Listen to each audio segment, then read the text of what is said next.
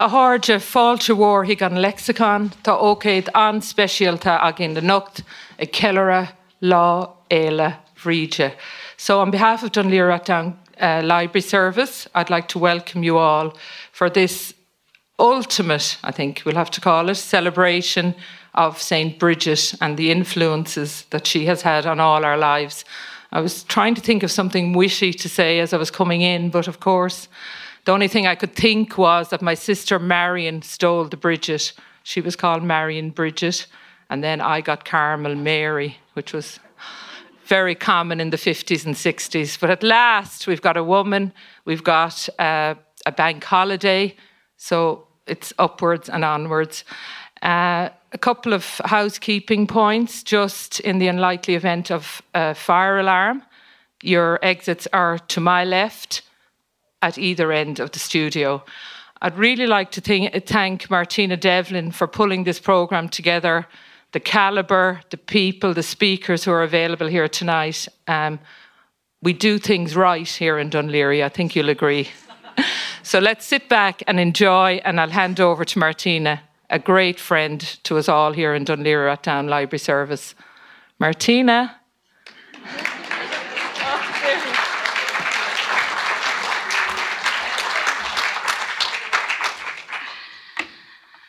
Scaring Carmel by coming up behind her. I was hoping someone would shout, Don't look behind you. Well, look, it's St. Bridget's Eve, uh, Lá Féile tomorrow, and you're all very welcome to this Wild Women event where we're going to celebrate unruly, unmanageable women because there aren't enough of them in the world. Um, thanks to Carmel Kelly, the senior executive librarian here, for inviting me to program the event. It's been a great opportunity for me to invite some of my favourite women to come along and speak.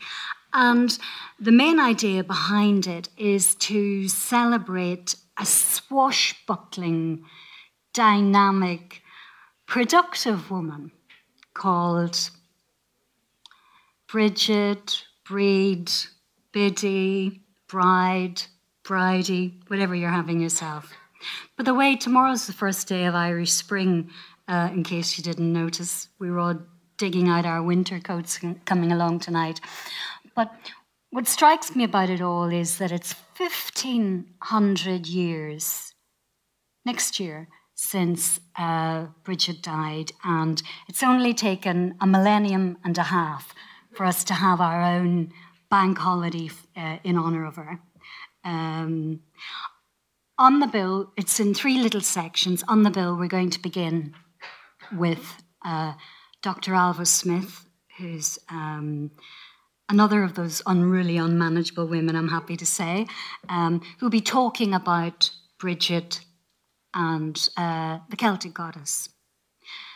We then, the next section is um, actor and life coach Lise-Ann McLaughlin, who'll be reading an extract from a play about another swashbuckler of a woman, Countess Markievicz.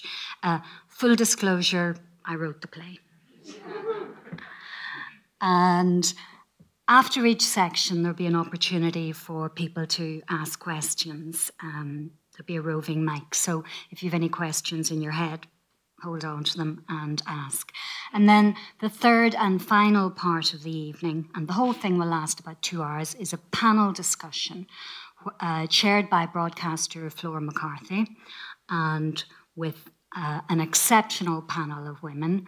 We have RTÉ Nationwide's Zainab Boladale. We have Senator Eileen Flynn, who's hot footed it from the Oireachtas to be here. We have writer Sarah Webb, and we have Irish Times columnist Justine McCarthy. And they're going to be talking about some of the inspirational women um, who've helped them get to where they are. So, uh, Ailbhe Smyth. Ailbhe is a lifelong campaigner for women's rights, for uh, workers' rights, for LGBT rights. Um, she's a living legend in our household, and I think you'll all see why. Over to Ailbhe.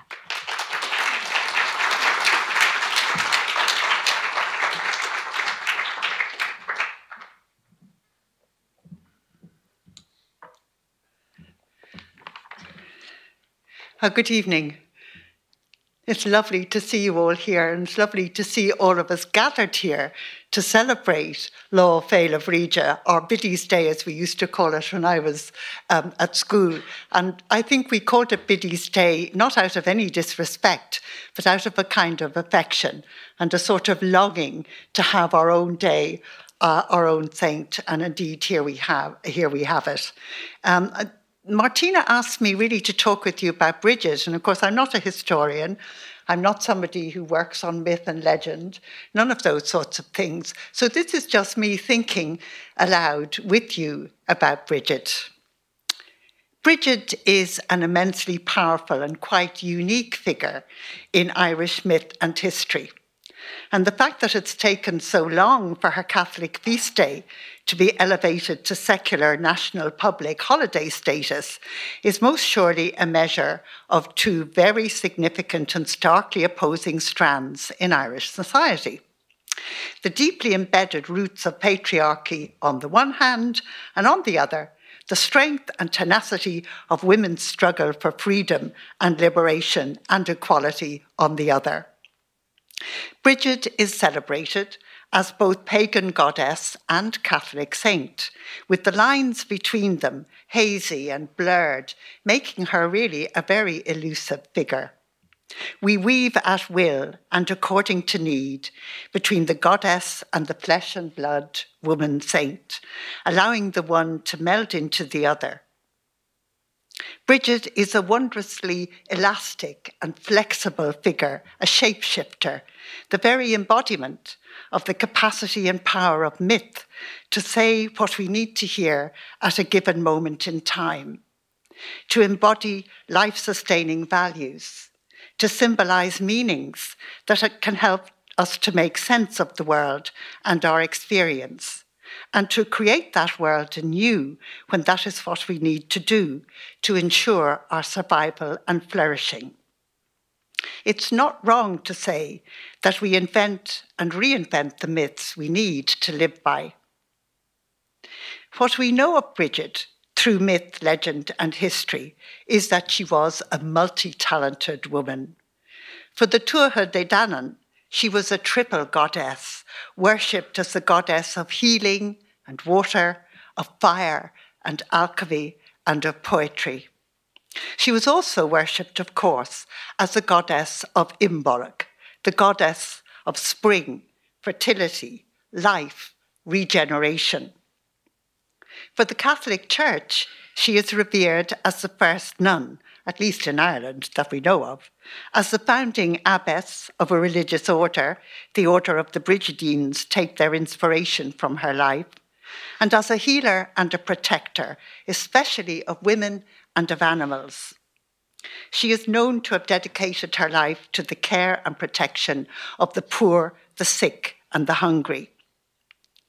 This remarkable woman, in both legend and history, was undoubtedly a visionary as well as a healer, a warrior as much as a protector, defending the rights and lives of those in her care, and also, I would suggest to you, a rebel and a very astute strategist. After all, you don't end up owning half of Kildare without being clever, ambitious, and I'm speculating, probably as tough as old boots. Legend tells us that she had no truck with conventions or rules and was a bit of a rebel. She refused to marry, as her father ordered her to do, declaring instead that she would lead her own independent life. Whether that life was entirely celibate is a moot point, and not one ever mentioned discreetly by the Catholic Church. She is reputed to have taken a woman to her bed, which seems to indicate that today she might well have been a member of my very own LGBTIQ community. She is also, of course, and very importantly, reputed to have been an expert midwife who helped women in need of abortion, as she had the power, being an alchemist, of making a pregnancy disappear. She must have had, that Bridget, the courage of a lioness. By all accounts, she was prompt to speak up, undoubtedly determined, and brooked no opposition. She certainly needed gumption and guts galore to stand up to the bishops and to anyone who stood in her way. From all we know, it's clear that Bridget also had a heart as big and as open as the sky.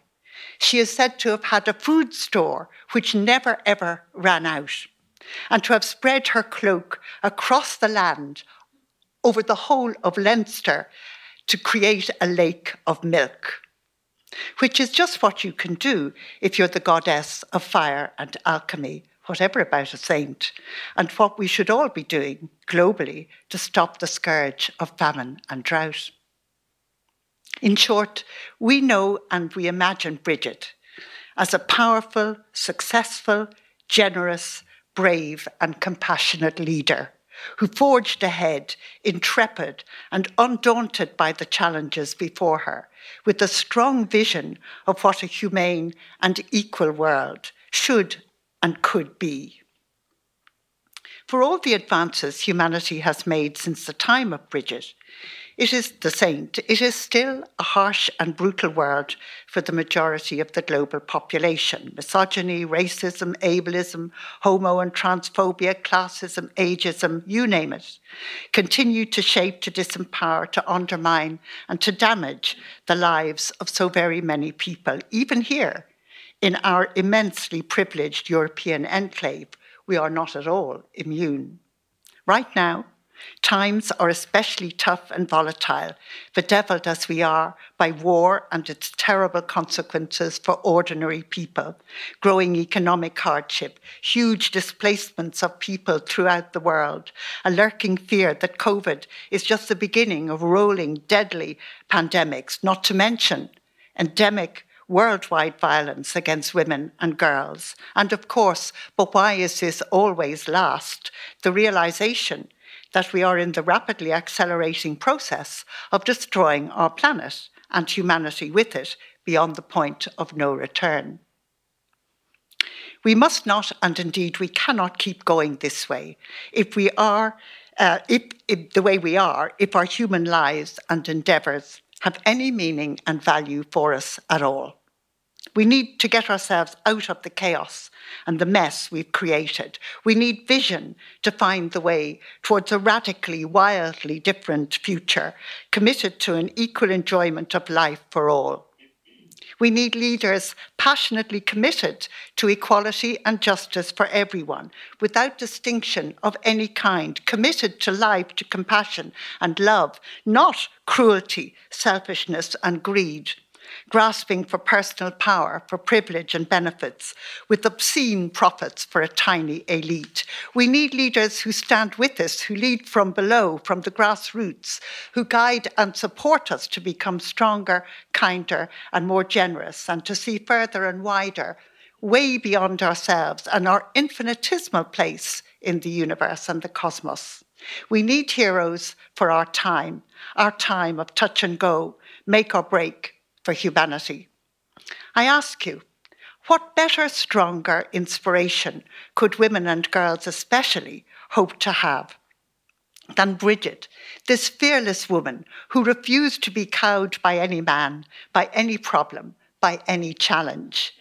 The goddess Bridget, the visionary, the healer, the warrior, can, I think, inspire and move us to imagine and to create a new world order where the flourishing of every single living creature will be the aim of all. Bridget, the abbess, the leader, the powerful woman of action, can show us by her legendary example how we can begin to make that world a reality, not just a dream. Uh, in conclusion, a few words about the here and now, with my feet very firmly planted back on the ground. I've had the very great good luck recently to be working together with a bunch of much younger women, much, much younger women, feminists, planning a protest march for International Women's Day this year. There's so much to be angry about, so much that has to change before we get anywhere near to being the kind of society that everybody can live in with a bit of space and joy and ease and comfort and safety and security.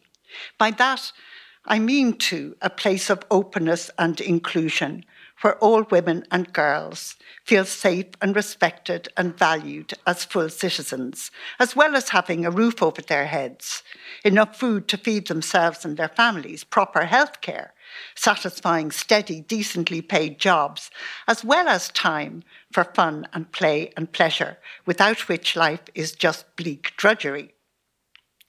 I was so struck, I'm not sure struck is the right word, maybe a bit awed, by the freshness and the determination of these young women. So competent, multi skilled, knowledgeable, well informed, sensitive, so aware of all that continues to divide women, whether that's class or disability or ethnicity, sexuality, gender identity, age, or some kind of mix of all of those and more.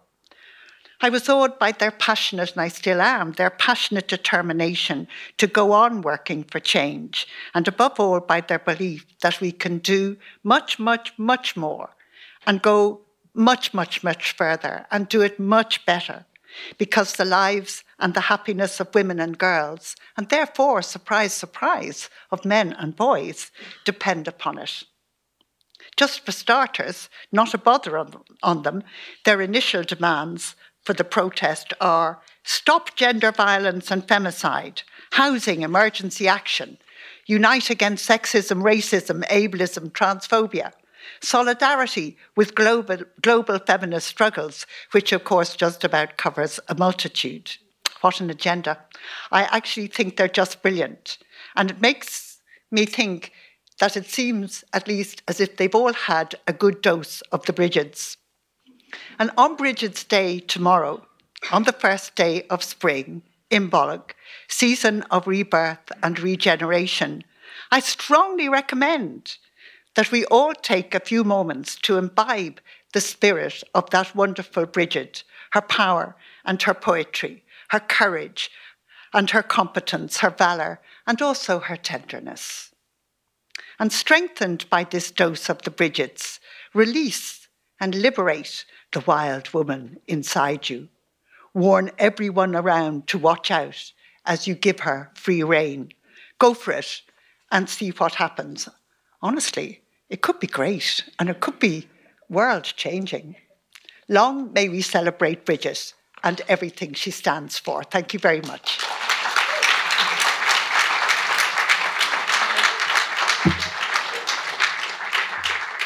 Ailbhe, could you join me over here? And just while you're doing that, um, David, if you could get the roving mic. So, no, Ailbhe needs that. Yeah. Yeah. well, I have a question for you. Um, I was very struck by you saying that you know, we need heroes for our times. Can you can you tell us what your definition of a hero would be and does the type of hero you need change from decade to decade or generation to generation? Well, I, I, I suppose it does really, although fundamentally the kinds of qualities that I was ascribing to this mythical figure, Bridget, which are, you know, those qualities of courage and compassion fundamentally, and of the capacity to, to challenge and to rebel and to ask questions, not for oneself, not for personal gain, um, but in the collective interest. It seems to me that um, those are all qualities that we really very badly need in the world today. And I think it was so interesting when uh, just just last week when Jacinda Ardern when she mm. resigned, and very you know she's so direct about it. She said, Look, I just haven't got in the tank anymore. I just can't do this. And it, it struck me that what really she had been doing was giving all of her herself, her feeling, her empathy, her compassion, her understanding. That that was a very key part of her leadership, as we knew during the pandemic and the the awful uh, catastrophe in, in in New Zealand in, in Wellington or was it Wellington or Christchurch, that she was doing this during the terrible shooting, that this was a woman who was giving all of her lovingness and all of her tenderness and all of her desire to embrace the people that she was giving that out and that there is it's not a bottomless pit. You know you, you have to kind of replenish that. But it did make me think about the sort of leadership that we actually need at the moment it is the capacity to be strong to be powerful to be to be firm uh, to do all the, the strong Bridget things and to, to run your monasteries and so on and so forth, while at the same time being fundamentally a person looking out and giving rather than taking. And that, that I think is as important. It's not just ever about taking material things. It is also about how we take power for ourselves, take it onto ourselves and try and hold on to it and own it. Um, and that, that is not working. It's unusual to surrender power. Well, I mean, just look at patriarchy, and uh, I think that that point is well proven. It's very difficult, I think, we have to, we have to think about so important, and I, I, think feminism has certainly always done this for me, is to think about what is the power for, who is it for, what is it for, as well as how we use it. So it's not for your personal gain, it has to be for something which is in a way outside of yourself. Mm, there's always a price to be paid, I think, as Jacinda Ardern has shown us, you know, the tank is dry. Does anyone have a question for Ailbhe? By the way, I should um, tell you that this event is being recorded to go up on the library website, so just be aware of that. Does anyone have a question? Yes. Could you just shout it out really loud because you don't have a mic? Yeah. Thank you.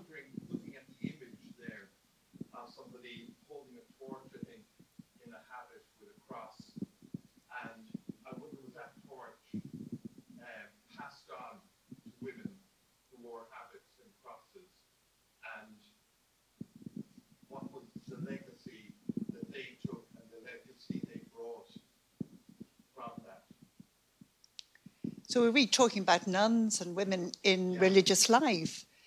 Um, I'm, I'm only an expert on that in the sense that I was at a school, a convent school, and I have to say that I had the, I think, great good fortune to have been educated by nuns who were uniformly wonderful, actually. I, I didn't have a bad experience. So I think that we have to be very careful and understand that women religious were very often, in a way, kind of coerced and forced into behaving in ways which were definitely reprehensible, and, and that has marked our society, I think, in ways that are really very difficult and that we're only only beginning over the past couple of decades, I think, to, to look at and, and to face up to.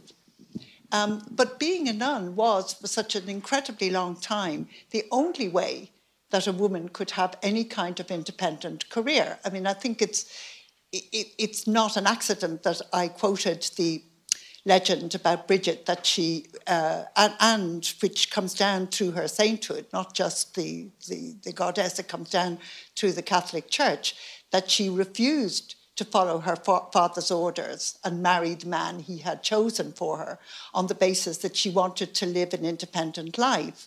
And her, you know, she chose to do that eh, through the church, through the church at that time. And I think that that went on for a very, very long time um, for women religious. I think there are very complex histories of, of women religious. Um, did I ever want to be a nun? No, I didn't. No, I didn't, because you had to answer to the bishop, but I never liked the bishops. I'm sorry, never liked the bishops. I still don't like the bishops. I was uh, just uh, saying before we came in, I'll, I'll do this quickly, um, that I was really very shocked yesterday when I saw a tweet by a friend of mine, uh, an article quoting the Bishop of Elphin, who was saying that, well, we have to be really very careful these days because basically men are out there being angry and aggressive because of feminists' aggression. And I just thought, what world does this man inhabit? Where did he come from? Where did they get him? How is he actually, he is using women as a kind of, as an excuse for a particularly toxic form of masculinity, which is roaming around our country at the present time um, with the most horrible racism and misogyny and transphobia. And it is, it is quite horrible, and we have to tackle it and, and confront it. And there we have a bishop of the Holy Roman Catholic Church who is effectively standing up and blaming women. Now, that for me is not just one step too far, that is about 300 miles too far for me. And I think we really have to stand up and object and say this is not good enough. It is not, we do not expect this and we do not need this from leaders in any sphere, whether it's in the political life, in religious life, in social life more broadly, this is reprehensible because it in effect sets people against one another. And it makes it, you know, it stirs anger, it stirs the anger, it agitates. So I was very, very, very cross and angry because there is a man in whom there is trust and confidence who has gravely abused that. And I think that's a disgrace. You may not agree with me, I just think it's an absolute disgrace.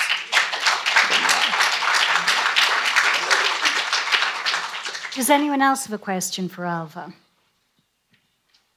Well, probably not after that rather noisy outburst. there is a roving mic if anyone uh, needs one at the back. You are very welcome to ask a question. I won't shout. yes?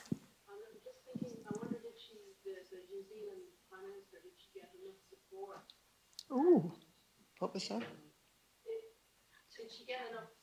Yeah, uh, Jacinda Ardern, did she feel under supported or was she, yeah, did she get enough support in her role?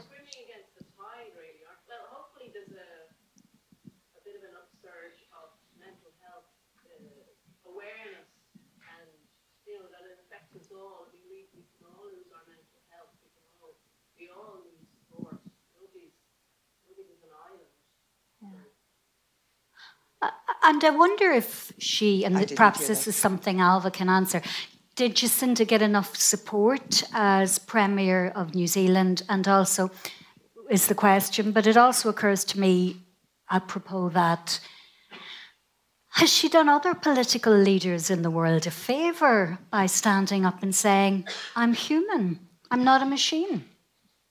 Well, she may have done a very great, well, she may have done a favour, but I doubt that men will listen to it, of saying, I know when I've given what I can and what's worth giving. I know when what I have left is not enough for the job.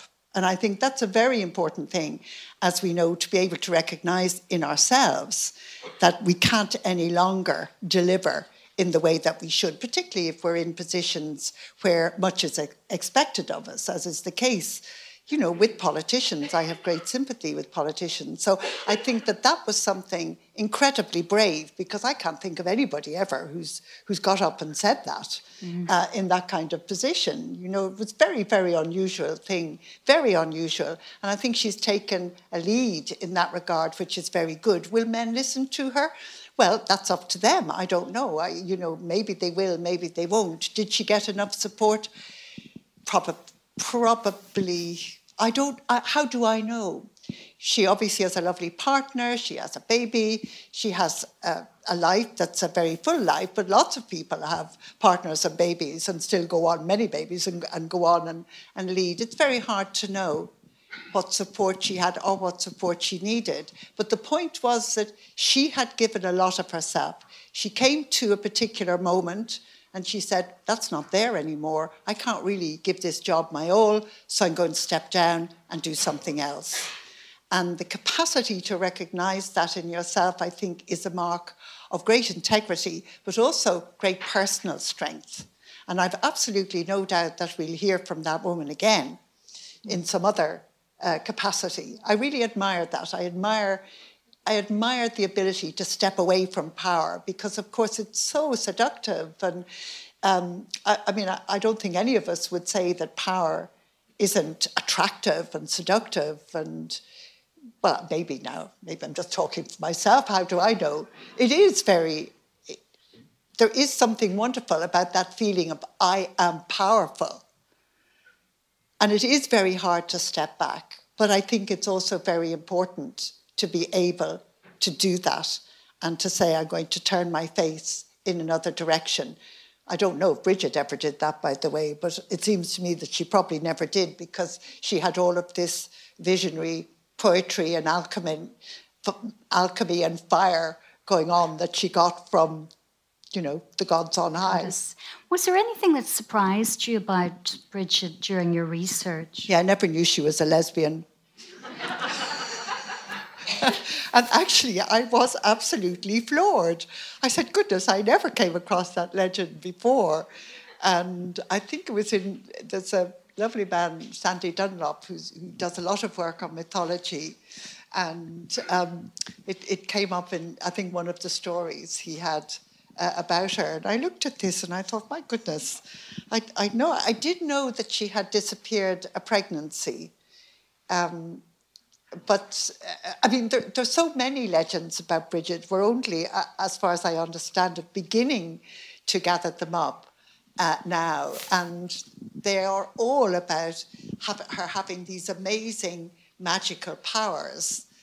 Um, I think, quite honestly, any leader today does need amazing and magical powers because, you know, as I was saying when I my few words, we are in the most unholy mess. I mean, there's absolutely no doubt about it. There are such challenges before us all. I think I think you have to be brave to step forward to be a leader and indeed to be in politics. And I take my hat off to all those uh, who do it. But you, you have to you have to be brave and you have to be prepared to really take on very, very, very difficult challenges and issues now. And if I were 25, I'd go for it. Would you? Would you run? I would. I would. But it, you know, when I was 25, girls didn't do that kind of thing, and they certainly didn't do it. Um, Mrs. You, Thatcher did. Well, please, really. you know, she did. First time I've been in any way compared to Mrs. Thatcher. I have to say, I wasn't first, comparing you to no, Mrs. I know, Thatcher. There's a first for everything. but by and large, it was very difficult. And then subsequently, when I, you know, became involved in feminism and the women's movement, by were not the kind of politics that would have had a chance in hell of getting anywhere uh, in Ireland, or indeed pretty well anywhere in the world. You needed to get into a party. Uh, well, parties perhaps weren't. Yes. Well, actually, I mean, women did run as independents and were not necessarily on, always unsuccessful. But then, and also then when I came out as lesbian, that, that was absolutely the kibosh. And that came at a moment in my life chronologically when it was, you know, what kind of direction do I go in? Do I stay um, in a university being an academic and try and cause trouble there, or do I move out into the world? Because it would have been about that age that I mm. could have made maybe a break. But I was carrying, I was carrying baggage, I was carrying burdens that did not make me an attractive proposition for any political party looking at the electorate. Um, because I was not prepared to say I wasn't a feminist, and I was not prepared to say I wasn't lesbian, and I also actually wasn't prepared to, wasn't prepared to say I wasn't socialist. So you know, my my chances were kind of a bit slim. But I look back on that, and people say, "Oh, you know, it, uh, what is it? The road not taken," which. I think is always stupid, actually, because. you go the way you go, and I'm very, but I'm very aware that there were moments that I had when I did stop and think and say, I'd love that. Mm. And I would have loved it. I would have loved it. I don't know if I'd have lasted even as long as Jacinda Ardern, but I would have loved it, yes. Well, on the other hand, I've also loved, and I do love, being outside on the edge of the system and being able to bang away at it and give out and criticise and challenge and push. Yeah, would have certainly shaken up Dáil Éireann, wouldn't it? Dr. Ailbhe Smyth, ladies and gentlemen.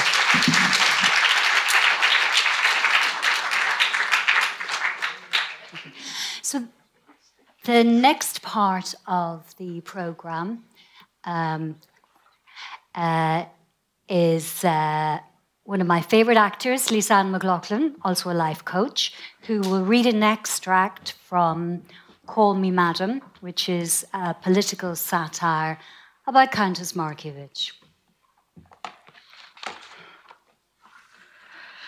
Right. Uh, Well, now this is a different thing. It's a really interesting piece that um, Martina has created here, and it, this is an extract uh, from a from a play.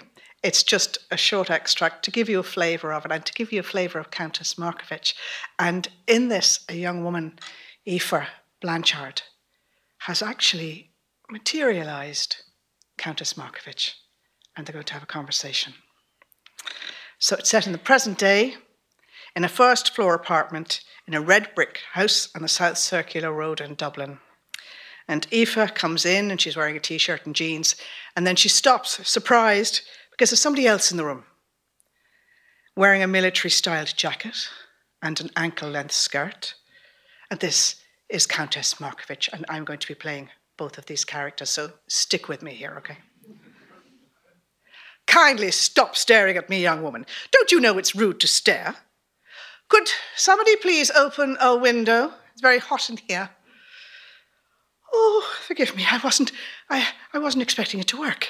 Um, especially not the first time. I've, I've never attempted a materialization before. But here you are. I mean, it is you, isn't it, Countess Markievicz? You are addressing Constance de Markievicz, yes. Have we met? Um, no, I'm afraid not. You've been dead for nearly a hundred years. Really, this is too ridiculous. Well, since there's no one to introduce us, we must do it ourselves. How do you do? Aoife Blanchard. It's an honour to meet you, Countess. You address me as Madam, not Countess. Miss Blanchard, I really think you might stop gulping. You look as if you've seen a ghost. Oh, but I have, Madam. You're one. I mean, a ghost. I've summoned you up from the dead. And here you are. Just as real as if you're flesh and blood. Well, of course I'm real. Well, well, actually, you aren't. I mean, I can prove it. What is today's date? Um, well, July 15th, 1927. Well, how interesting. That's the day you died. Hmm. Here is today's newspaper. The date's on the front. See, April the 2nd. April 2nd. There's something familiar about that date. Oh, I have it. April the 2nd is when I was named Minister for Labour, and a dashed fine one I was too. Took no nonsense from anyone. That was April the 2nd, 1919. Look again at the date, madam. It says April the 2nd, 2022. And look outside. It's a completely different world to the one that you know. Gracious me, what a lot of motor cars. And they're positively whizzing along. Where are all the horses? Oh, replaced by the engine. Well, no harm, I dare say. Some of the poor beasts were treated abysmally. I am finding this rather a lot to take in. I wonder if I'm in the middle of a dream. Could I have eaten something? Mm. I seem to recall a horrid bout of indigestion, and someone saying I really ought to see a doctor. Look here on my laptop. It's a photograph of your funeral and the newspaper account. What is that malevolent looking thing? Remove it at once. All right, let, let me just read it to you. Large numbers of people marched in the funeral procession of Madame Markievicz, TD, yesterday afternoon. Several thousand lined the route through the city. A guard of Fianna Éireann boys dressed in green uniforms led the way. They were followed by the brass band of the Irish National Foresters and a detachment of the Citizen Army. Members of the 1916 Club came next. They carried a big floral cross with the inscription, In loving memory of our old comrade. A big contingent of girls and women representing the Cumann na mBan, the Clan na Gael, and the Women's Defence League. Well, that is some photograph, madam. I mean, it shows the city at a standstill. Well, I, I must admit it is rather gratifying, if somewhat unsettling. Um, tell me, did Casimir manage to attend? Oh, he certainly did. It says here your husband is in one of the mourning coaches, and he came to see you before you died, with a bunch of roses as big as himself. Oh, good old Cassie. Extravagant as the Taj Mahal. He'd polish his boots with champagne if he could. Oh, he sounds like a bit of crack. Well, indeed, but no interest in revolution, unfortunately. We drifted apart. Uh, could I, could I be under anaesthetic? And I've heard about people having the most vivid hallucinations during surgery. I'm afraid you're dead and buried, Countess. You're lying in the Republican plot in Glasnevin, surrounded by people you used to know De Valera and Collins and Casement and Cathal Brugha. It's a top of the range lineup. I can call up a picture of your headstone if you like. Oh, no, I have no desire to see my headstone. Just supposing what you say is true. I know it's a lot to take in, Countess, but, but how did you convey me here from wherever I was? Well, it was a fluke, really. I needed something you owned for the, well, I don't like to call it a, a seance because that sounds kind of spooky, for the process, let's say. For best results, an item that belonged to the subject is recommended. That is what the online guide, guide to raising the dead said. Oh, for crying out loud. I've heard some tall tales in my time, but this takes a biscuit. You really expect me to believe that you engage in some hocus pocus and snapped me back to life? But that's exactly what happened. Or, though I think it was your gloves that did the trick. You are talking in riddles, young woman.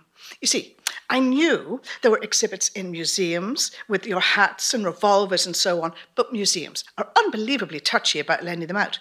So I went to Lissadell, but I found nothing. But while I was in Sligo, I came across an old pair of gloves in a charity shop. They were pretty manky, I have to say, but something told me to take a closer look. Here. I haven't laid eyes on them since Noah was a boy. I lost them at a soiree in Dublin Castle. Frightful crush. Cassie and I took one look and bolted. Well, I found your initials inside CGB for Constance Gore Booth. And I took a chance and brought them to use. And I think they must have been the clincher in making the um, process work. To be honest, I only use candles like for the atmosphere. Shabby old gloves, but you're quite right. They are mine. My sister Eva gave them to me and embroidered my initials inside. How very enterprising of you, my dear. So you believe me now? I've always made it my business to believe in the impossible. Why not this? So, I'm dead. The Free Staters didn't execute me, did they? I know I antagonized them dreadfully, nearly as much as I antagonized the British. I was condemned to death after the rising, you know, by that pompous twerp of a tin soldier, General Maxwell. Not only that, he had the cheek to reprieve me, too. Really, I said to the officer communicating the stay of execution, I do wish you chaps would make your minds up instead of flip flopping back and forth. You can't have wanted to face a firing squad. Well, I don't like being treated differently because I'm a woman. Look, would you be awfully good and tell me, how, how did I die? Oh, it happened in hospital. Peritonitis, according to the history books. Don't worry, you weren't shot on the run or anything. I'm not in the least bit worried, Miss Blanchard. I never give in to fear. Ride the fear, don't let it ride you. That's what I told my men when we were under machine gun fire from the Shelbourne roof. Oh, how thrilling!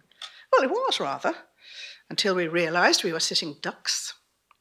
I suppose I must have died in Sir Patrick Dun's. I had a pain in my gut. I said I'd drop Kathleen Lynn and have her give me the once over, but before I could, I, I passed out. And I, I don't remember anything after that. Incidentally, young woman, what exactly am I doing here in the future? Well, I appealed to the universe for you to ask your advice. Proceed. Well, it's about political representation. Irish women have hardly any. It's utterly depressing. I belong to a group of volunteers working to overturn that. Oh, I say good show, like the Irish volunteers. Well, no, we're not volunteers in a military sense. We're pressing for political change, but progress is unbelievably slow, and I, I thought you might be able to suggest ways to speed it up. Have you considered a revolution? Well, uh, guns just aren't so acceptable anymore, madam. Um, no offence, I, I know you were out in 1916. No offence taken, like many revolutionaries, I'm a pacifist by nature and inclination. When you were part of the revolution, it looked as though there'd be real political change. I mean to say, you were the first female MP, the first female TD, first female minister in Europe, second in the world. and it looked as though the old order was about to topple. We got the vote, and then stop right there. Reverse change, reverse gear engaged. Haven't you, haven't any of your female Taoiseach made a difference? I'm sorry to say, Countess, there hasn't ever been a female Taoiseach. Not one. Not even one. In an entire century. Well, we've had a, a, few women in the number two slot, but we can't seem to climb any higher than Taoiseach.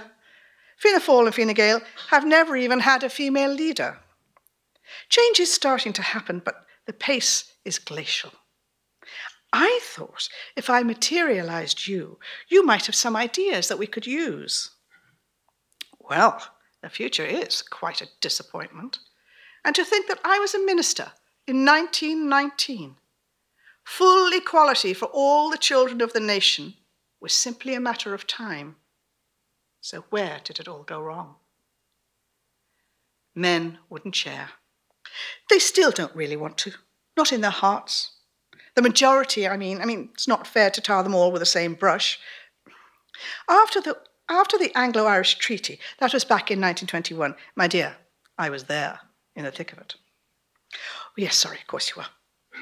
Anyway, a sort of counter revolution happened. Women were exempted from jury service, banned from state jobs once they got married, earned less than men when they could work. Once independence happened, women were forced out of public life and back into the home. But home life is so dreary. I mean, it's all right in short bursts, but imagine being stuck in it. That's exactly what my mum says. And are married women still corralled into the home? Well, we have the same legal rights as men now. Barriers to education have gone. We're entitled to the same pay for the same work, in principle, anyhow.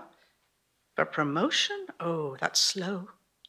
And leadership roles? No, that's an overreach. Well, damn and blast, how infuriating. I didn't risk bullets for a two tier island. What kind of man is your current Taoiseach? photogenic, media savvy, handsome. Hmm. Handsome is as handsome does. Is he kind? Is he hard working? Is he effective? It's a frightful waste to have a duffer as Taoiseach. I wouldn't call him a duffer, and I'm sure he does work hard. As for being kind, I, I can't say one way or the other. Kindness is an obligation to all of us. I learnt that during the lockout running a soup kitchen at Liberty Hall. I suppose you don't need them anymore. Actually, we do. We still have soup kitchens and homeless people. What? Did Britain invade us again? Oh, uh, no, no, we are a republic since 1949. Oh, how splendid. Well, I mean, that's news worth rising from the dead to hear. But if we rule ourselves, why are Irish people still hungry? afraid there's a great deal of unfinished business, madam. Well, at least there's been reintegration with the North by now, I presume. The six northeastern counties are still in Northern Ireland. Do you mean to tell me partition still hasn't been overturned? Oh, well, we must focus on continuing the good fight. The hand of friendship must be extended to our unionist brethren. Rome wasn't built in a day. Oh, perhaps I oughtn't to mention Rome and unionism in the same breath. Now, here's what we must do women must become activists again. But we are activists. Well, clearly not active enough. You need to run a campaign along suffragette lines. They understood how to be effective. Heckle senior politicians in public. Chain yourself to the Leinster House railings. Go on marches. Now, whistles, blow them, make a lot of noise. They'll loathe that. The ruling class has no tolerance for noise except when they're making it. I think my generation has just forgotten how to protest in person. We think we can do it all online. Well, I don't know what lines have got to do with it. A dash of turbulence never goes amiss, you know. I remember the time the suffragettes filled their pockets with stones and broke windows the length and breadth of Kildare Street. But you could put somebody's eye out. Besides, it's illegal. Oh, Fiddlesticks. What a tame lot you are. If you genuinely believe in something, then it is worth fighting for. What the Irish nation was conjured into being, we trusted it would mean equality for all. You can't let some self centered men scale down the revolution. You must organize and strategize and agitate. I shall meet this Taoiseach of yours and give him a piece of my mind. Uh, what will you say to him? That inequality wrapped in the flag of a republic remains just that inequality. Shape up, man, I'll tell him. And if he tries to give me any lip, he'll be sorry. Well, actually, I have it on good authority. He has lovely manners. Well, never mind the old courtesy palaver. I don't want men standing up when I enter a room. I want them listening to what I have to say. Come along, young woman. Chop, chop.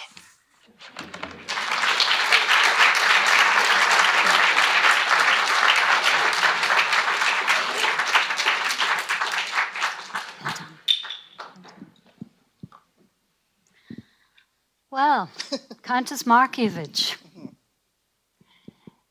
Is there, does her story teach us anything today? Can we learn from her? Well, I mean, we can learn from her. I think one of the saddest things is that so little has actually changed. That, you know, that what she stood for and what she fought for.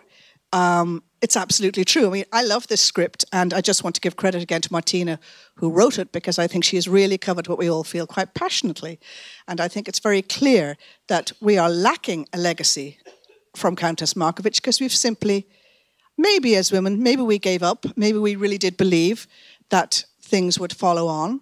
Um, but you know, equal opportunities and equal pay and all those things, women in leadership, women in politics we are still trying to chase that dream. And I think if she were really here today, she would be absolutely shattered. And I, I feel for that and for the struggle and the battles that she and so many others fought for 100 years ago, and that we have not yet still been able to see that come to proper fruition.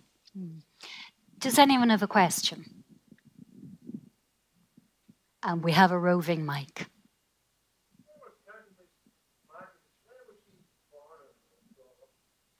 Uh, she was born in London. They were very wealthy landowners. Her father was an Arctic explorer, and they owned Lissadell in Sligo, which was their country estate. They had a house in Dublin, and they also had an amazing house in London where she was born in Buckingham Gate, which is uh, just within the shadow of Buckingham Palace. So it's kind of fascinating that she was born into huge wealth, inherited a fair bit of money, and spent her life giving it away. That was very much part of her. What she stood for was her socialism as well as her political beliefs. And I mean, it must have taken enormous courage to fly in the face of everything that you'd been raised to and brought up to believe. And also at a time, you know, if we think it's bad now, to be a woman in politics and standing up and talking I mean, gosh, how courageous was that really? You know, and uh, to go and work in the soup kitchens, to, to literally put herself out there.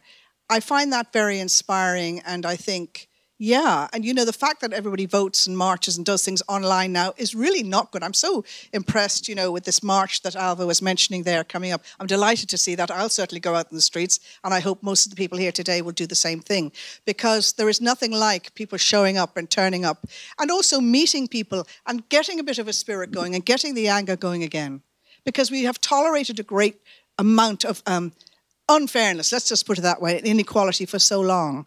So I think when we're looking at extraordinary women like uh, Countess Markievicz, that, that actually to think that we don't carry on their fight is dreadful. Uh, and to think that it has been 100 years that we're still fighting for correct representation is shattering. It's absolutely shattering. And I mean, the, the, the politicians that we have will tell you their stories, and Eileen will tell you stories about how hard it is to be a woman in, politi- a woman in political life. Um, and that's something that we can all take extra responsibility for. I mean, I don't mind saying that I only vote for women in elections uh, because I simply believe this is the only way that we will ever get a proper balance in government. And, you know, not all women politicians are going to be brilliant. Not all male politicians are going to be brilliant. But by golly, until we have a balance of power of men and women, we will never have a truly equal society. That's my firm belief.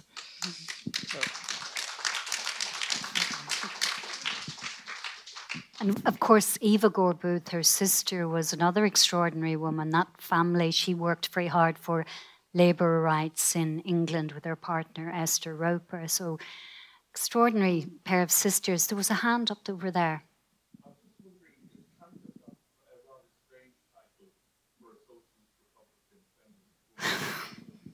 Think she kept that deliberately, didn't she? She she married uh, a, a, Count Count Markievicz, and I think she kept it because she wanted to keep she wanted to distance herself. I think probably from from Gore Booth and from that rather grand history that she had through her family. So I think in a way it, it allowed her to be uh, uh strangely more anonymous in a way, wasn't it? Well. Sort of certainly, her own class saw her as having gone rogue, and perhaps it was rubbing their noses in it to keep the Countess title. We don't know her motives for it, though. I don't think it makes her any less of a socialist.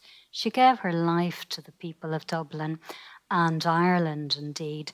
Uh, when she died in 1927, the Cumann Gael government refused to give her a state funeral, but the people of Dublin gave her a de facto state funeral and turned out in thousands on the streets. And that's not something that. And that's also not organised by an online thing. Yeah. That's word of mouth and people talking and people really admiring somebody and wanting to pay tribute yeah. to her. She was loved by the people, and you can see that in lots of little stories. I came across um, a little factoid which told me she was loved. Uh, when she was in hospital, a countrywoman said, Madam, you need eggs to build you up. Eggs were hard come by then, and she promised to give her some eggs. But the Countess died before the countrywoman was able to, and at her funeral, among this uh, forest of bouquets, was a basket with five little speckled eggs. She kept her word. Does anyone else have a question for Lise-Ann?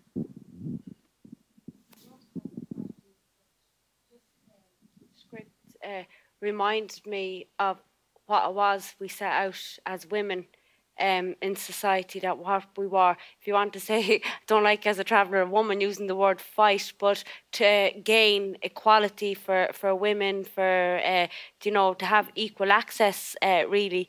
And I think with the, I'm worse than the government now, but anyway, I think with the pandemic, with uh, you know, social media really stops people from uh, and puts the fear into you as well from standing out in the streets and uh, looking for your your not special treatment but for equal equality of opportunities. Uh, for the first time in three years i was at a protest on saturday and it made me feel alive to be back back in with audience again.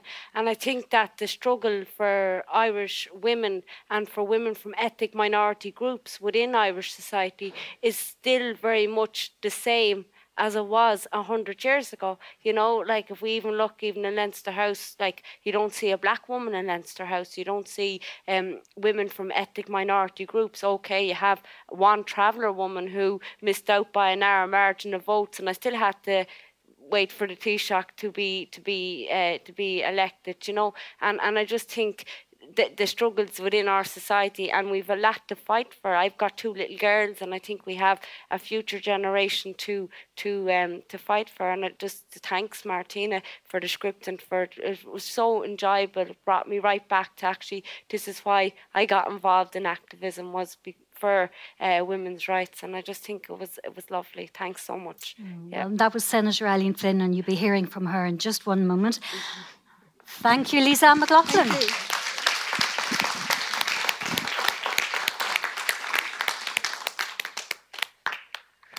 you want to take a seat? So, the next part of the event is uh, broadcaster Flor MacCarthy is going to chair a panel discussion. The panel will take their seats now.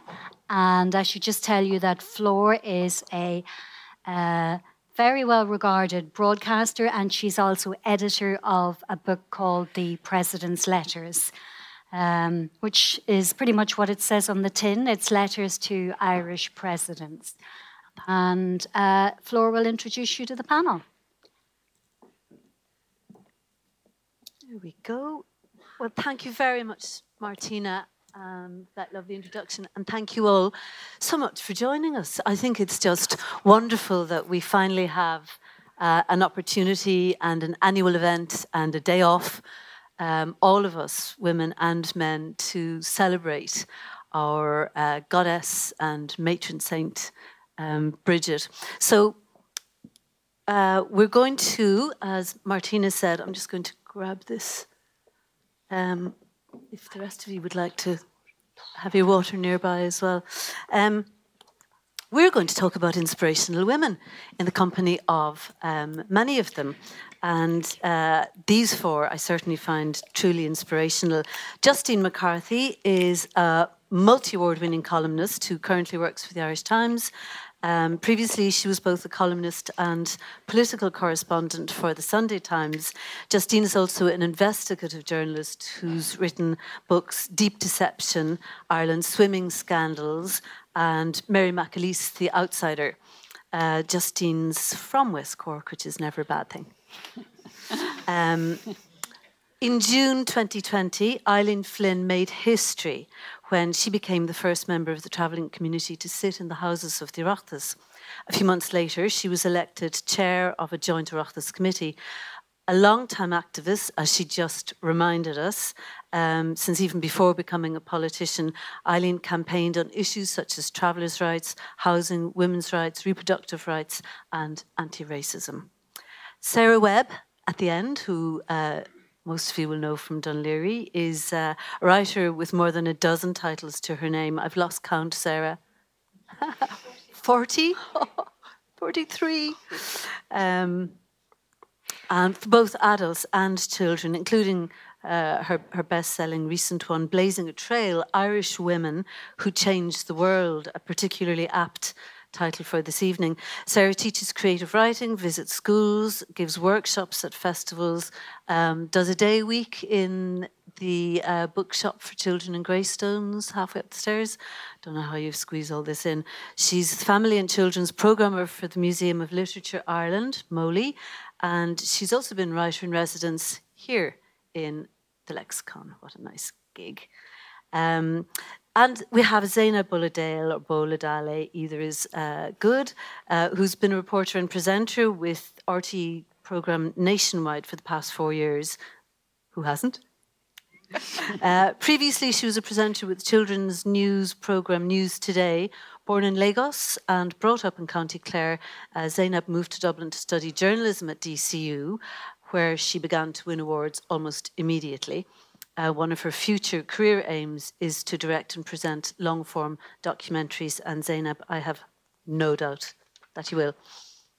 Just to say, on the choices of women that we're going to mention, the selection, of course, isn't comprehensive.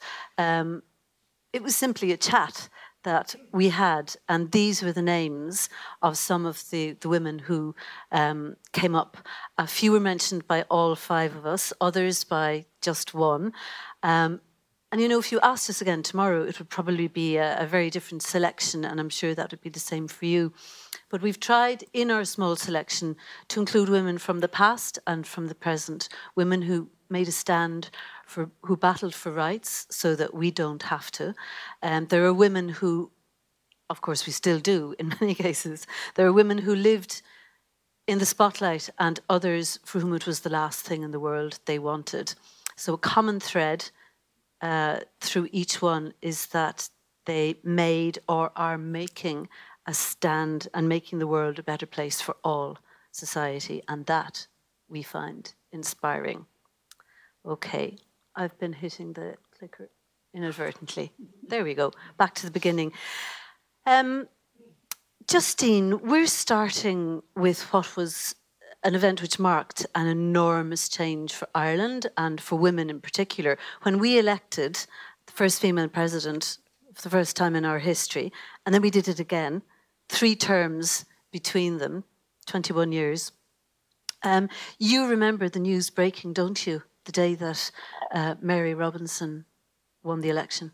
I remember it almost as if it was a great festival in Central America. The, the ecstasy was palpable.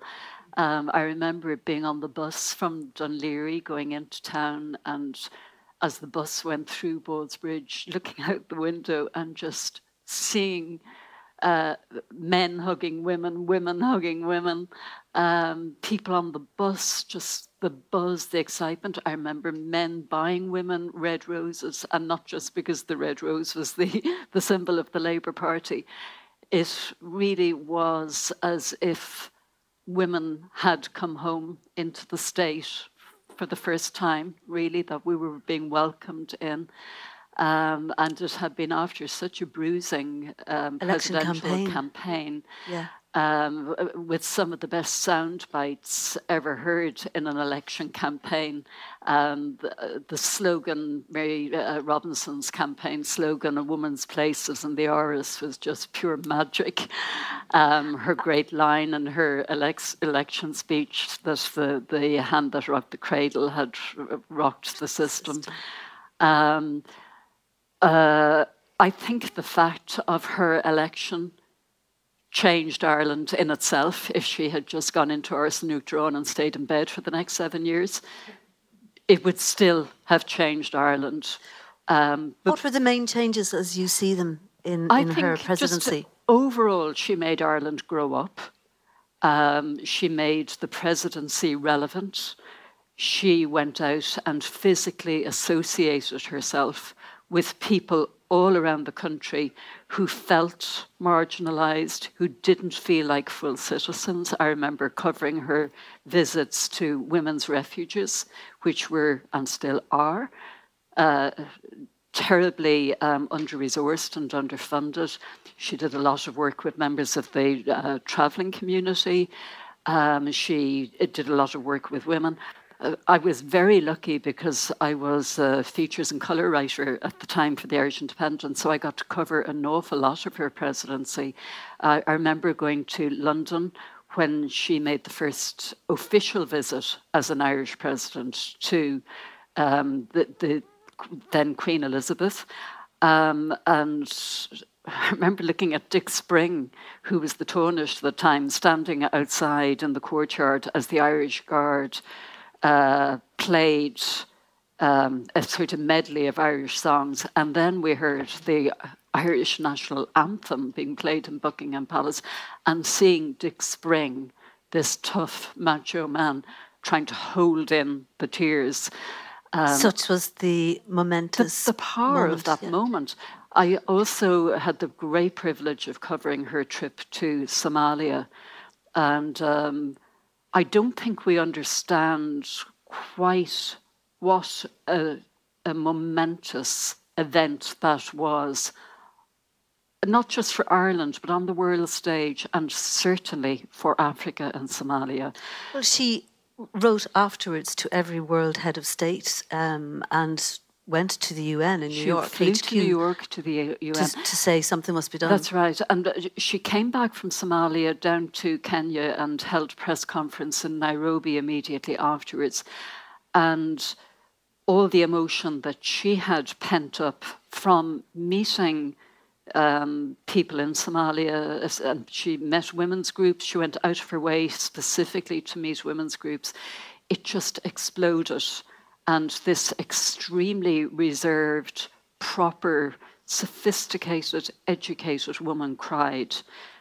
And on cameras, had, on television. On television, mm. and she said afterwards that she regretted it, but I think it was the best thing that could have happened for somebody like her to be so moved by it. Yeah, apparently she was quite annoyed with herself and said, Why did I lose it, you know, on television? But she received a beautiful letter from Seamus Heaney, um, among hundreds of others. And he said to her, um, To have you who you are and where you are, uh, for us is something to behold. You were magnificent. Yeah, and of course, brilliant. it was the start, it was the sort of, I believe, awakening for her of the correlation between what was happening in the so called first world and the repercussions for countries, especially in Africa, and the foundation of her organization, um, Climate Justice. And I mean, to think that that Irish woman from Mayo is now, you know, the senior elder, handpicked by Nelson Mandela.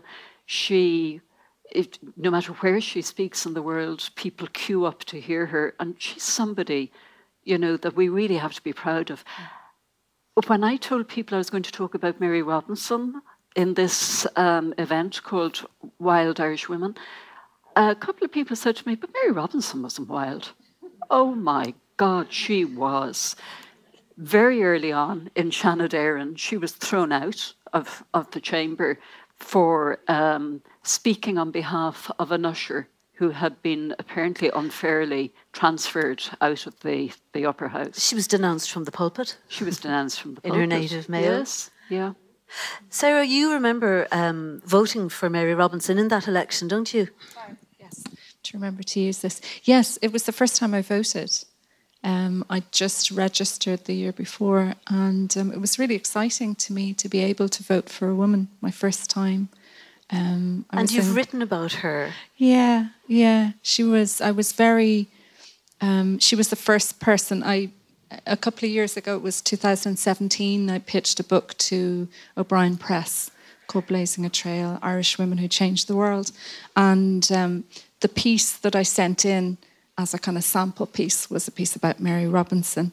And I just explained to O'Brien how I went into schools a lot. Um, every week I go into a different school in Ireland and talk to them about books and creativity. But I always tell them about Mary Robinson as well, because but I found I was going into schools and often even the teacher, let alone the students, didn't know who she was. And I found that very disappointing. So I thought, well, we should actually have a book so that when I go in, I can leave a book and they can find out more about Mary and about Hannah Sheehy Skeffington and Mary Heath and all kinds of women. So there's about 30 women in the book. But uh, she was the first one. Um, yeah. yeah. So she was very important to me. And thanks, Sarah. Eileen, of course, um, like Mary Robinson, um, you started in the in the Seanad. She also started her political career there, really. And do you feel that the Seanad there and the Upper House is a place where women can make a difference? Uh, firstly, uh, just to say, when I was six, I remember actually meeting uh, Mary Robinson in a um, at a women's group in uh, and like to think that you know to be a young traveller child at the age of six, to be look like I actually think Mary Robinson changed women's views as well because sometimes we are like not the word problem ranting but you know we're or should never say but however you know you're you're you're used of traditions you're used of this certain way of life and you're afraid to go outside of the of the norms. And I think Mary Robinson changed that for a lot of women and especially for uh, for, for, for traveller women if you if, if you want. Um, I think that if uh, if the Seanad is used uh, not as a political football, it's not so as what the Dáil is. You know, it, it can be a place of change. Uh, if you look at uh, Lynn Ruane, uh, Alice Mary Higgins, Frances Black, the three women that I have the great um, pleasure to work with on a daily basis, mm. you know, and if you go in there and you say true to your passion, what was previously said, if you say true to why you're there, your uh, values and your principles, well, then you, you, you, you can't go wrong. And, you know, sometimes when you come from a minority group uh, or from uh, the likes of Ballyfermot, the traveller community, whatever it may be, and we don't belong to the, in these kind of places. You know, sometimes you can see uh, people calling you a traitor, or you know, because now you're part of the, the, like the crossing the, some invisible yeah, line. Yeah, there's no now you're part of the system, but unless you're in there, you can't change it. Mm. And every single day, mm. that's what we tend. Well, we try our best to do. And of course, Mary Robinson and then Mary McAleese. Uh, really opened up Áras an Uachtaráin yeah. and invited in groups such as LGBTQ uh, groups to, to, to come and visit the place and make them feel welcome, and travellers' organisations as well. Um, Mary McAleese continued that work that Mary Robinson had started. And I just found this great line that on the 11th of November, 1997, when Mary McAleese was inaugurated in Dublin Castle, they became the first two female presidents to be elected consecutively in any country in the world. Yeah. Look what we did. Yeah. Yeah. Um, briefly, Justine, just coming on to, to Mary McAleese, what do you feel were the uh, differences that she made for women and for Ireland? Well, uh, uh, can I just say, first of all, um, one of the differences Mary Robinson made was that women then believed that they could become the president of Ireland. Yeah. So, in the following presidential election campaign, there were four women candidates, and they were dubbed the Spice Girls election. And uh, Mary McAleese on paper had a lot in common with Mary Robinson. They were both called Mary. They were both um, professors, uh, uh, had both been Reid professors of law and criminology in Trinity College. Um, but in other ways, they were chalk and cheese, and that was encapsulated in 1984 when Mary Robinson attended the New Ireland Forum in Dublin Castle as a member of the Labour Party delegation and Mary McAleese attended um, accompanying, accompanying the Irish bishops. And Mary Robinson actually asked Mary McAleese a question at, at the forum um, about the continuation of religiously segregated education. And Mary McAleese defended it. So while you had Mary Robinson, the ultimate liberal reformer, uh, who was in, you know, campaigned for divorce, abortion rights, uh, contraception, uh, all sorts of equality. You had Mary McAleese, who were voted in favour of the 1983 abortion referendum, was adamantly against divorce and would have been mm. seen as very much a sort of Orthodox Catholic. One of the first things she did that caused a furore when she became president was she went into Christ Church Cathedral and received Protestant Holy Communion. And Which was described as a sham. A sham by Cardinal Desmond Connell at the yeah. time. Yeah. But in fact, she had been doing that all along. When she was a student in Queen's University, she had actually joined a, a, Bible group run by the Church of Ireland chaplain in Queens and had started going into uh, Protestant churches. They, so they were both really pushing the boundaries, both were, Mary and Robinson They were both and complex. And I think what's really interesting is, unlike a lot of the politicians we were used to, who are black and white, they were very nuanced mm. people and they were very sophisticated politicians. Mm. These were women who really used their education and their brains and their intelligence Thought about things. combined with the sensitivity and the care that, about the good, you know, the, the, the good of the country and the public.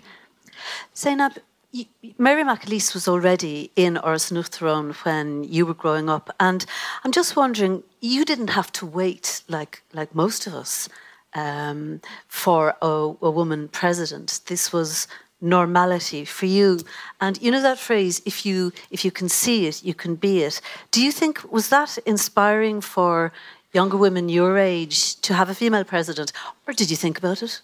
To be honest, at the time, there was no thought about it because it was just a standard, which I suppose is what you want. You want to live in a world where it's not weird to have female politicians as the normalcy.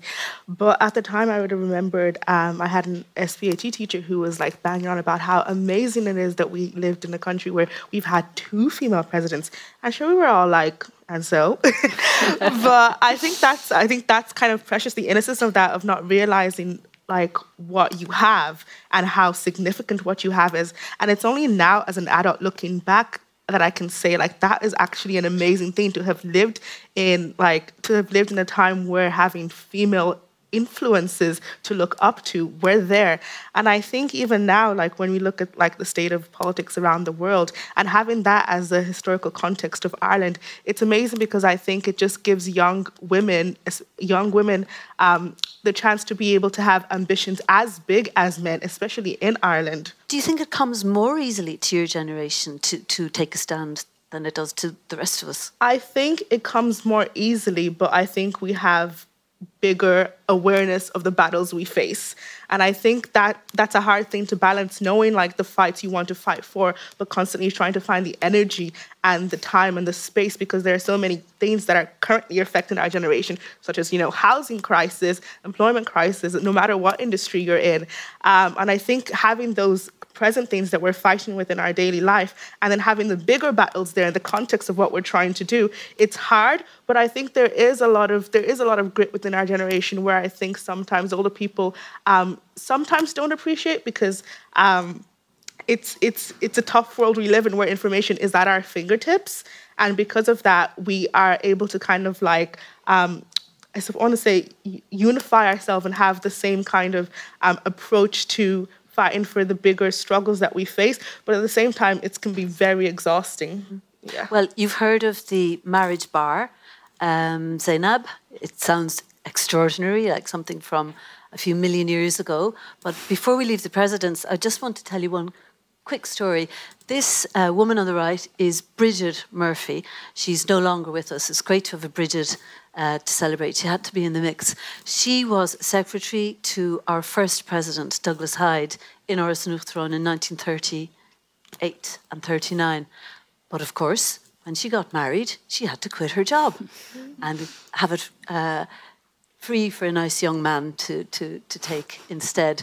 So Bridget Murphy went off, lived her life, and years later, 1990, she was one of the first um, to volunteer for the president's uh, for the election campaign of Mary Robinson, who herself, as a lawyer, had fought to get rid of the marriage bar. Okay, we're going to move on. Eileen, um, you said a great line to me the other day when we were discussing tonight, and I'm going to quote it back to you. Okay. I, I know politicians don't love this, but uh, what you said was um, that this new uh, bank holiday and this new celebration of Bridget is a time to take a pause and to look back at how far we've come yep. and then to look forward at how far we have to go. So let's take a look back for a moment. Um, as we said, 1990, we had our first female president, but as far back as 1919, as we heard Lise-Ann um, read from Martina's work, uh, Constance Markievicz had become her first female government minister. Um, the women of the revolutionary era certainly blazed a trail, and the decade of centenaries over the past 10 years has really shone a spotlight on, on many of those. Um, and there are so many we could name mm-hmm. Kathleen Lynn, the Cumann na mBan women. Justine, you mentioned Hannah Sheehy Skeffington briefly. Why? I just found her so inspiring, and um, you'll appreciate this, Flor, first and foremost. She was born in Cork. Yes. Um, That's enough, really, Not often an acknowledged fact. um, she grew up in Tipperary. She was a trade unionist, a suffragist, a, a promoter of freedom. She was a hunger striker. She refused the offer of compensation from the British government for the murder of her husband, um, who had been trying to stop looting during the Easter Rising and was executed um, in Dublin. And she fought and fought to have an inquiry uh, which was eventually held an inquiry into his killing. She um, did a tour of America and raised a, a lot of money there for um, the uh, political funds. She also did a tour of Russia, which is something that we don't hear much about either. Um, like almost all the other women um, after the treaty, she um, resisted, she opposed the treaty. In fact, Cumann na mBan was the first organisation in the country to formally pass a motion opposing the treaty. Um, other women might have just faded from the political scene after that experience of being quite disappointed with the way um, things had worked out and, you know, with the, the way women were treated. But she actually was one of the very early sort of second wave uh, feminists. And uh, as the state started to evolve, um, she would have campaigned uh, against the marriage bar.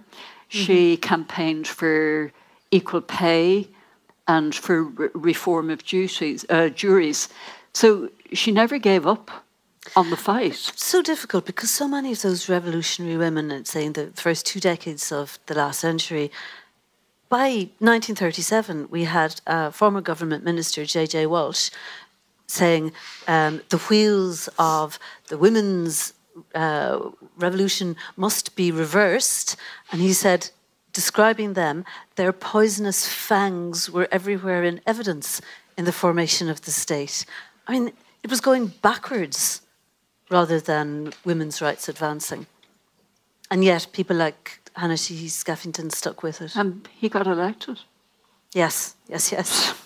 Sarah, still uh, in, in, history, um, looking back some decades, you've written about women who received barely any recognition while they were alive for their genius, such as Eileen Gray, for example, who was allegedly discovered age 78 in Paris. So well, she knew she was brilliant already. Yeah, well, in fairness to Eileen Gray, she actually was pretty famous mm. in her day and then was forgotten about yeah. and then rediscovered. Yeah, yeah but she in, was in extraordinary. Yeah. And Agnes Mary Clerke from Skibbereen. I know, Flora, you love her because she's from your hometown. um, because she was an amazing astronomer as well. Yeah, well, she was, I guess she was a science writer and educator. Mm. Um, she was remarkable. She uh, couldn't go to college because women weren't allowed in college at the time. This was um, she was born in the 1840s, um, but her brother was in Trinity, and he, her family, her father and her brother seemed to be kind of early feminists, which is nice. And he um, shared his books with his sister, and she kind of studied, uh, and he helped her study, which was really good. And she was um, sending articles to English newspapers and ended up writing about scientists for the Encyclopedia Britannica, and then wrote a book all about astronomy um, which is even it's read to this day, and it kind of um, is kind of an early popular science kind of book that people found very accessible. Yeah. Um, but she she was never schooled, you know. She kind of taught herself, which is amazing. That really is. And yeah. staying with um, science and the medical field, Zainab, there's a, a, woman you chose to speak about who sounds really incredible, Dr. Monica Perez Oike. Can you tell us a bit? about her? Um, so Dr. Monica Perez Oike is a Black Irish doctor. Um, she grew up in Dublin. She's originally Nigerian, and she now lives in Cork. But um, I kind of Again, chose another one. They're all from Cork. um, no bias here today. um, but one of the reasons I just think she's absolutely amazing is because um, around the start of the pandemic, she, choose, she chose to use her online platform um, to kind of spread accurate information about COVID and you know how to accurately protect yourself and things like that. But then after that, her um, online contact took a turn where she started to talk about Black healthcare in Ireland um, there are certain um, there are certain health things that um, would be more predominant in Black people, such as um, sickle cell disease, which is kind of um, hereditary, I want to say, um, and PCOS and different other things um, such as type 2 diabetes. It's more prevalent in Black people. And she chose to use her platform to talk about these diseases because she said that she found from her experiences that very often in medicine all over the world, there are certain things that Black people will, compla- will complain about um, and they're not addressed because they don't affect the majority of people. Um, so her Black Health Minutes have been really interesting for me to watch. Um, I suppose maybe I'm coming from a journalistic angle where I'm hearing these things and she goes through the history of healthcare she goes through present day healthcare in ireland and she also just highlights different things and i think for me as a journalist it's very interesting to kind of see like she's a doctor who's speaking about these things. And as someone who suffers from PCOS, it's interesting because I know my experience in the Irish healthcare industry and trying to get a diagnosis has been kind of difficult as well. And to kind of hear that from another woman is yes. insightful. And isn't it brilliant the way she is using technology, using an online platform like a beacon to say, if you are a young black women, you know, yeah. here I am if you mm-hmm. if you need help. Um, of course, we can't speak about medical champions without mentioning the wonderful Vicky Phelan. Um, Eileen, you got to know Vicky quite well, didn't you, during her extraordinary battle for women's health and her own? Yeah, um, Well, when I say quite well, um, I sat in many uh, platforms with uh, Vicky, and I was privileged to be able to uh, do that over the years. And then the odd uh, conversation on, uh, on on on social media, and uh, for me, um, she she broke down the barriers as well for women to talk about cervical checks, to to talk about women's health uh, really. So she didn't just break the glass ceiling uh, for the for the HSE and, and the scandal that we seen. What Vicky did was uh, educated us and pushed us to look after ourselves as as women as well. And I think that's absolutely uh, remarkable. And I think uh, Vicky will never be uh, forgotten for, for, for what she did and for the mother she is, for the person uh, she is, and the campaigner that and, and the women that she brought with her as well, seeking justice. She didn't, she wasn't a selfish woman. She didn't want justice for herself. She wanted justice for all the women. And that's what change is about. It's about the collective action. It's about bringing people with you. And I think um, Vicky really did that. And, and again, like, you know, myself, you'd be embarrassed getting your cervical checks done or thinking, oh, like, you know, I'm okay, I'm grand. Mm. And then, you know, like only recently, my GP saved my life, you know, that kind of way for yeah. going for um, a smear and then just getting cells uh, burnt away. And again, knowing someone like Vicky and knowing it's nothing to be ashamed of, mm. I just think it's it's and yeah. it's the little things that saves our lives, and especially mm-hmm. people from minority groups as well. Because in in in our community, you know, like I still see which is something that we need to speak about as a community. The, the, the young marriage, the, a woman's place is in the home now. We're seeing the change, but it's not changing to the speed that we need as a as a as a, as a community, if you want. So there's and like you know, there's a lot of changes in Ireland for for women's rights, but is it changing for women from minority groups? And and th- at that speed, while it's slow for all women, it's slower again uh, for women from minority groups. And I think being born a woman puts you at, at a disadvantage, but then you're even worse off again if you have a disability or if you're from another uh, group. Women like you are changing that for us all. Um, Justine, you mentioned in that similar vein Christine Buckley, Catherine Corless, Mary Raftery, all women who uh, were single minded in trying to change things for, for the rest of us. We need to um, speed up a little. I think I'm losing the run of myself with the, the, the clock. Martina, you'll uh, let us know if we have to um, speed up even faster. Zainab, there's a woman you wanted to include um, here, yeah. and uh, I've my characterization of this. Uh, my headline is random. She's not Irish. She has no connection uh, with Ireland, except that she played here on many occasions, and her photo is hanging in Paddy O'Shea's bar. Any guesses? There you go. Where's she gone? That's not her. There she is. There we go.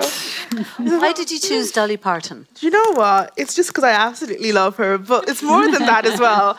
It's way more than that as well. Dolly Parton is a woman that's inspired me since I've been very, very young. I've seen loads of interviews about her, and the way she composes herself and handles herself is just absolutely admirable. But she said something that will always stick to me. Um, she kind of said that femininity sometimes is viewed as a weakness, but you have to stand in it with strength. And she's a woman that embodies femininity with so much strength and confidence that it's hard not to look away. And I think also she's also a woman who has put her money where her mouth is in terms of like over the years, she's very philanthropic. But here in Ireland, while I was um, working on news2day, it was 2019 and she started the imagination library here in ireland which what that means is it's a free book donated to kids every month. So the kids registered for the for the imagination library and they get sent out a free book every month. And as someone who spent a lot of my time in the library that just really touched me because when I was younger, my mom was working, and you know we didn't have a lot of money just to like buy books. And I've always loved books, so I thought about that, and I thought about what kind of lives she's changing just by giving the gift of reading, giving the gift of a free book that is owned. So it's just it's she's just amazing to me. Brilliant. And I think there was uh, a lot of nodding in the audience there. And beside you, Sarah, Well, you on know, books, of course. that's- uh, she, she said she didn't mind being called a dumb blonde because she said, I know I'm not blonde. I loved the line where she said, Honey, it takes a lot of money to look this cheap. A famous one. Um, Eileen, theme 1970s. If we look at that time, it was a time of such upheaval, um, making the headlines, of course, were Ireland joining the EEC 50 years ago this month. Um, we had the Irish Women's Liberation Movement organising the contraceptive train to Belfast in May 1971, and of course, the Troubles in the North. And uh, you chose Bernadette Devlin as somebody you found inspiring. Why? Yeah, and I like for me as a as an activist, uh, speaking out. You know, I spoke out around repeal. Although I'm I'm religious, but I'm I'm also pro-choice, and um, and that was very new within my community and LGBTQI plus as well. And I was looking for like-minded women, and I stumbled across the uh, Ailbhe uh, in 2015 and then uh, Bernadette Devlin as well. Like I look at those both women like as change makers, as people who spoke about the pill, about uh, protection for women, um, and um, uh, Bernadette Devlin, like you know, to get into Parliament as as not only a woman but as a 21 year old uh, woman uh, from the north and she did it first. And i remember even during the campaign I, my own uh, campaign reaching out to those two women. And you know sometimes when when we're going do you ever hear that um, never uh, look down on people on your way never look down on people because you don't know when you need them on your way back down when you're going up you know Yeah. and, and and for me i think like you know bernadette devlin talks about a lot we're born into an unjust world but we're not meant to grow up in it and 33 years ago i was born into it and i grew up in it and now i have two i have two girls in in this unjust world and looking for equality of opportunities because we are all different have the right to be different but we're all of equal worth uh, to the world and that's what particularly um, Ailbhe and uh, Bernadette uh, Devlin has has taught me. It's just brilliant, like the women that that let, that pushed us forward, if you want, you know. Yeah. So, uh, Justine, a, a local woman who you mentioned, uh, who you covered a lot in politics, of course, was Monica Barnes. Why did you pick her, briefly? Because I think she was one of the early sort of uh, feminists who was embraced by the um, establishment, actually. Um, and I think it was largely because of her personality.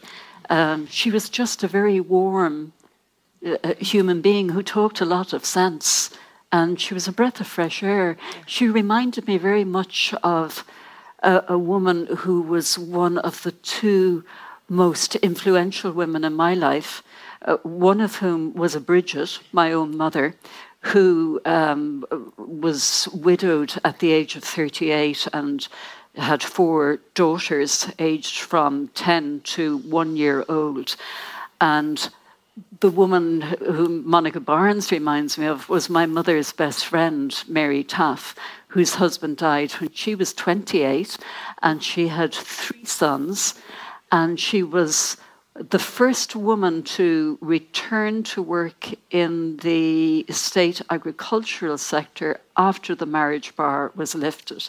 She was a poultry instructor.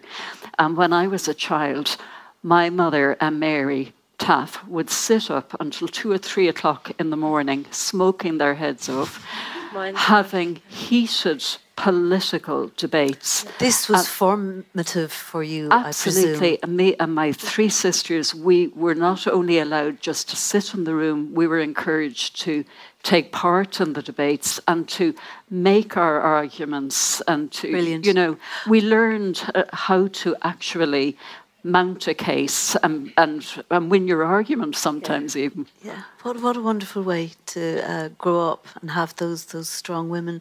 Um, I discovered in, in researching for this that uh, Monica shares a story with the wonderful Nan Joyce, Eileen, in that they both stood for election, general election in 1982. Um, can you tell us really briefly? We're going to go to the audience for questions if you'd like to get them ready. Um, really briefly about Nan Joyce. Just uh, Nan was a powerful ins- inspiration from not only for traveller women but for the whole traveller community. She was the first ever member of our community to put herself up in elections, but actually the general elections, which is even tougher again. And back then, which was an awful lot, she got 500 votes, and uh, and like she did it being a real, now there's no such a thing as a fake member of the traveller community, but back then you, you lived, you, you were in a wagon, you ran the side of the road, it was very tough, and she did it being herself. So I absolutely loved that, like, you know, rocking the boat really while staying in the boat and being able to be be, be yourself in this society. photograph. Such Yeah. character in, in that Yeah. face. Um, and Sarah. Yeah, this is this is the amazing Rhasidat Adeleke, who became the fastest woman in the world so far. Now I know we're only in January, but um, I do hope she represents us in Paris next year. She is extraordinary. Uh, 200 meters was her distance, and she is currently she ran the fastest European 200 indoor. 200 meters indoors in 20 years. Like she's extraordinary. Yeah. Brilliant. She's from Tallaght. Yeah. Brilliant. Okay, any questions for the panel? There's a hand up high at the back. No, I, I'd just like to say how much I've enjoyed this inspiring evening. It's really a very joyful event. Uh, Thank you. I was lucky enough to bump into uh, Justine, uh, who knew my mother, another breed. Uh, I, I have a, a daughter uh, breed, and I met Justine out wheeling my new granddaughter around Is she a breed? three weeks ago. Congratulations. uh, we, we, she might get. Uh, so, uh, uh, when Justine was telling me about the, the 1500 years of the wild women, I thought, oh, I, perhaps I can do something with the project I'm involved in, which was, was started by an Nobel laureate, a woman from uh, Kenya, who started the Greenbelt movement and the World uh, Billion Tree Campaign, which is now the World Trillion Tree Campaign. And the aim is to bring down temperature by one degree. So I was very heartened to hear the many references to Mary Robinson's of Justice uh, drive. And so uh, we planted 1,500 trees in Barrettstown last week with the project Easy Treesy. And uh, we're planting trees with children all over the country to rewild or restore the country. And uh, so I'd uh, invite all people in the room to find a corner for a tree somewhere, uh, right tree in the right place. Well done. Good time of year to plant Thanks. And, uh, uh, Well done. Make the year a year that matters. Our motto is stop talking, start planting. So a nice Very good. Excellent. You could say that about policy as well. And while we're at it, local woman Flossie Donnelly, who Sarah has written about, who's also doing great work for the environment. Anyone else? Anybody here tell us know about St. Gobnait St. Gobnait. or Donnybrook is called after Okay, okay, East became a bishop of Donnybrook. yeah. Anybody know anything about No, I've heard of her, of course, but uh, no. Yeah. Ah, she's This all right. woman So. up the blue. and- Oh, yes. Is uh, associated with Ballyvourney in Cork, and there's a St. Well. Another Cork there, woman. and, You're in the village of Ballyvourney, you go right, and it brings you up to the old church and graveyard there. And that's where you go to St. Gobnait's Well, and a lot of people visit it. That's Well, thank you. What an expert audience we The have man up there tonight. has his hand up. A man. Thanks. Uh, yes, woman in in uh, purple. And I was just going to say, um, a characteristic which I think is, the Irish women in particular are very well endowed with is resilience. Resilience allied with cheerfulness. Um, I, I spent most of my life working for IBM, traveled a lot of countries, met a lot of people. And the thing that stood me in great stead was, you know, the example of my grandmothers, my sisters, and we all know them. Women who had, you know, got through the inflation Yeah. period in the seventies, got through the troubles. You know, the amount of resilience that Irish women are capable of is just astonishing. Yeah.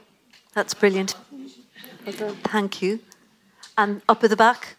Uh, this is actually just a, question for Eileen. I actually just, when you mentioned that, um, you, said a statement there about in your community, if um, you don't see someone in your community, obviously can't kind of. And I just wonder now, because I, heard you um, speak a couple of years ago, and International Women's Day, and I just wondered, if the couple of years that have happened in your life, do you think when you meet people in your community now, do they champion you or is there still a bit of resistance? I heard you mention funny word traitor there and I was like, oh, interesting. So I just wondered, Yeah. how do you feel? Yeah, I was just pr- briefly uh, told at the weekend by one of the protesters that I was a traitor to my uh, community, and um, I, I don't believe that to be true. I don't believe the traveller community believes that to be true either. Um, I think things are changing. Uh, what I said to um, Miriam O'Callaghan going back in 2020 in June was, you know, we do say if you can see it, you can be it. But you, if, even if you can't see it, it's not. It's it's not like that. You just don't. You just can't be it if you don't get the equality of opportunities to be it. Uh, and, and, and again, like there's equal access to education, but we need to be successful within the education system. And we're seeing that more. But we need jobs. We need to be able, because travellers do want to work, travellers do value education. And I've seen more so a lot of men interested in politics uh, than, than, than women, if, if you want. But, you know, like we are a very resilient uh, community and I'll just finish up in, in, in saying that. And I don't think like not every not 40,000 travellers are going to support me anyway you know? But uh, what we do do as a community is stand by because we are one community no matter what we stand by each other. Uh, uh, and I think that's important as well. So yeah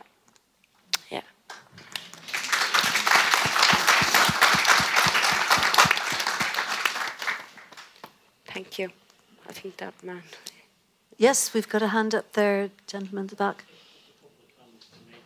Firstly, in relation to Mary McAleese, although she did represent the hierarchy at the New Ireland Forum, she subsequently became mentioned critic of the hierarchy in relation to gay issues in particular, Mhm. and possibly gained a certain amount more credibility because she's adopted the theology and is seen to be an insider in the church. And The other comment was also interesting to look at the parallels between Countess Markievicz and Bernadette Devlin. Yes. Countess Markievicz, I think, was the first woman member of Parliament. Bernadette Devlin was the youngest member of Parliament, uh, woman alive.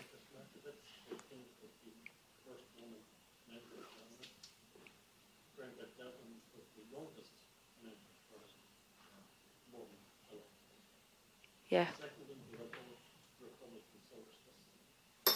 They both almost lost their lives for their beliefs. Bernadette Devlin was almost assassinated.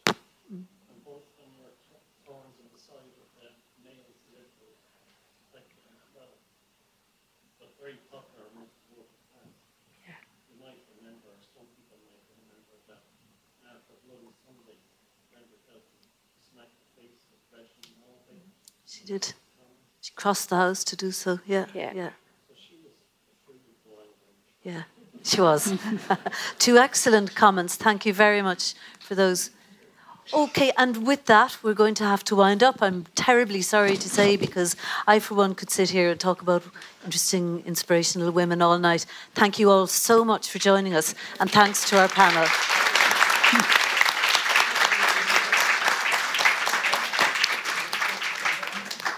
Thank you for coming. Thanks to the panel. I need to acknowledge that um, DLR Libraries and Carmel Kelly sponsored uh, our, our Wild Women event tonight.